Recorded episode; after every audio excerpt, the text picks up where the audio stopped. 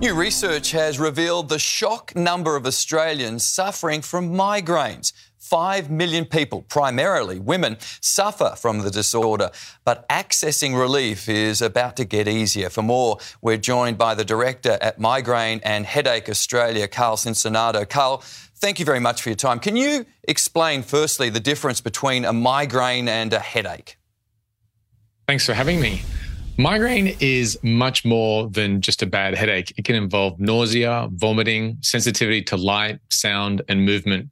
So, in many ways, it's much more severe and uh, and distinct from just a, a, regular tension headache. For those who get it, know it's uh, very debilitating. How difficult is it to stop these symptoms in their tracks before it becomes a full blown attack? The key to stopping a migraine in its tracks is the timing and and also getting the the, the treatment right.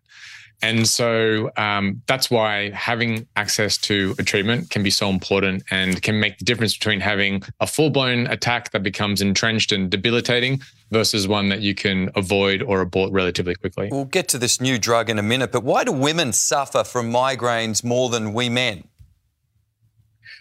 It's an interesting question. We don't have a definitive answer, but hormones are suspected to be one of the reasons why more women uh, experience migraine than men. Uh, there's a new drug on the market, as we mentioned. What is it and who can access it?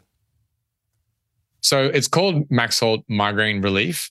Um, it's a triptan, and there are multiple triptans that exist. And this is one that has been made available over the counter, which simply means that you can get it from the pharmacy if you've been diagnosed with uh, migraine um, in the past, and that's that's helpful for people that may not have a script um, that need to quickly go to the pharmacy to get treatment for an, an attack that they may need to res- you know, respond to quickly. Yeah, that is some good news for those who suffer from migraines. Carl Cincinnato, good to see you. Thank you for your time.